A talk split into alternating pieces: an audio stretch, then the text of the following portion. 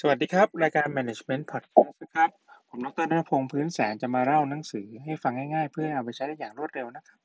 วันนี้จะเป็นหนังสือที่เกี่ยวกับการเรื่องนิสัยนะครับ ที่ดีที่สุดเล่มหนึ่งที่ดังมากครับ หนังสือเรื่อง Power of Habit ของอ่า Charles Duhigg นะครับ ในปี 2014 หนังสือนี้ใหม่มากนะครับ ก็จะมาพูดถึงเรื่องอนิสัยนะครับ ความสำเร็จของคนเรานะเกิดจากนิสัยนะที่คนเราทำซ้ำๆโดยไม่รู้ตัว ซึ่งแนวคิดเนี้ยจะอธิบายว่านิสัยเนี่ยเกิดขึ้นมาอย่างไรนะครับ สมองเราเนี่ยนะครับของเราของเราเราเนี่ยไม่อยากเสียพลังงานโดยไม่จำเป็นดังนั้นสมองต้องการคิดเรื่องอะไรซ้ำๆนะครับ จนเกิดเป็นนิสัย โดยกระบวนการการสร้างนิสัยมี 3 ขั้นตอนนะคือ1นะครับมีการ trigger นะเช่นเสียงดังเสียงนาฬิกาดัง มีการสั่งการนะครับ เช่นเดินไปห้องน้ำแล้วก็สมองได้รู้ได้ reward นะครับได้รู้สึกดีๆ เช่นได้แปรงฟันแล้วรู้สึกสดชื่นนั้นงั้นสิ่งที่เราทำเป็นนิสัยเนี่ยจะเลิกยากเสมอ เพราะสมองเนี่ยสร้าง pattern มาซ้ำๆนะครับทำให้จำในสิ่งที่ทำแล้ว ดังนั้นคนเราถ้าไม่เลิกนิสัยเดิมอะเพราะเพราะอะไรนะครับ ก็เพราะว่ามีสิ่งดีๆ ที่เป็น reward เดิมที่ที่อ่าให้ รางวัลกับเรานะ เราจะติดในนิสัยเดิมๆเราเราถ้าเกิดเราต้องการเปลี่ยนนิสัยเดิมๆเลยทำไงเราก็ต้องหานิสัยใหม่ ที่ไม่ทำแทนมาทำแทนนะครับ เช่น คนติดบุหรี่ก็ต้องหาอะไรมากินแทนบุหรี่เช่นหมากฝรั่งนะครับการเปลี่ยนนิสัยเนี่ยเป็นเรื่องยิ่งใหญ่นะครับ อย่างเคสที่เอามาเล่าในตัวตัวของอ่า เนี่ยเล่มนี้ก็คือเรื่องของบริษัท Alco นะครับ ซึ่งมี CEO คนใหม่ที่ดังนะชื่อ Paul O'Neill เนี่ยเขาบอกว่า CEO ไอ้บริษัท Alco บริษัทอลูมิเนียมที่จะล้มละลายเนี่ย คุณ Paul O'Neill เข้ามาแทนนะ แล้วทำไงครับ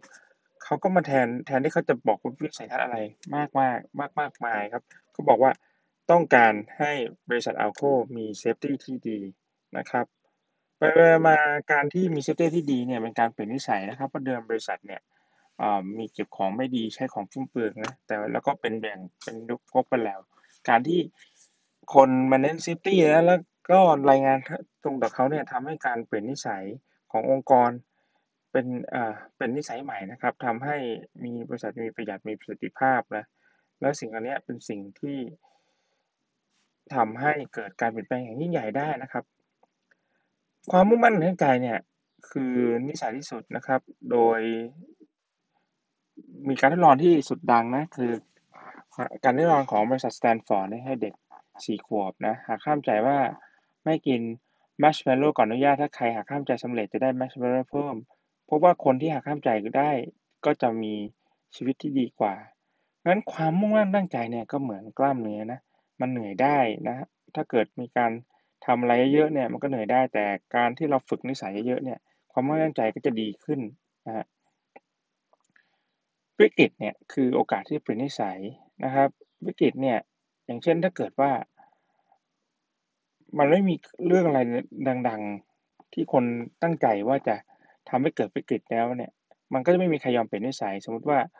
อ่าในเคสในหนังสือเนี่ยในปี 1987ลอนดอนลอนลอนดอนแบ่งเป็น7เขตบริหาร ซึ่งทุกคนก็ไม่ร่วมมือกันทำให้เกิดไฟไหม้แต่พอเกิดไฟไหม้เนี่ย ทุกคนก็ เอาวิกฤตนั่นแหละมาเปลี่ยนเป็นโอกาสทำให้เกิดการเปลี่ยนแปลงนิสัยได้นะครับ บริษัทต่างๆเนี่ยก็ใช้นะฮะหลักการในเรื่อง Power of Habit เนี่ยมาใช้ในการรีดเงินจากคุณอย่างเช่น ในเคสหนังสือก็เรื่อง Target นะ Target ก็พยายามสอดส่องดูว่าเราใช้เงินยังไง แล้วก็เมื่อเรารู้ว่า คนนี้เป็นคนที่ใช้เงินยังไงแล้วเขาให้คูปองแถมในสิ่งที่เราชอบต่างๆจะทำให้คุณได้บริษัทได้ตังค์มากยิ่งขึ้นเคสเนี้ยก็นำมาใช้กับไอ้ตัวเฟซบุ๊กนะครับที่ชอบมีอะไรที่เด้งออกมาให้เราซื้อตลอดเนี่ยอันนี้ก็เป็นสิ่งหนึ่งของ power habit โดยสรุปนะครับ นิสัยเนี่ยก็เกิดได้จากมีสัญญาณที่ภายนอกนะครับ แล้วก็สมองสั่งการแล้วก็มี reward ดังนั้น การที่เราจะเปลี่ยนนิสัย เราก็ต้องตัด 3 กระบวนการนี้ เช่น trigger นะครับสมองสั่งการ แล้วก็ reward นะถ้าเราเปลี่ยนวงจรนี้ได้ เราก็จะเปลี่ยนแปลงนิสัยเราได้ต่อไปนะครับ ก็จบขอบแลบหนังสือวันนี้นะครับ ก็ถ้าใครสนใจแล้วชอบรายการนี้ครับ เชิญติดตามและกด Subscribe ได้นะครับ แล้วเราจะได้มีกำลังใจในการทำหนังสือ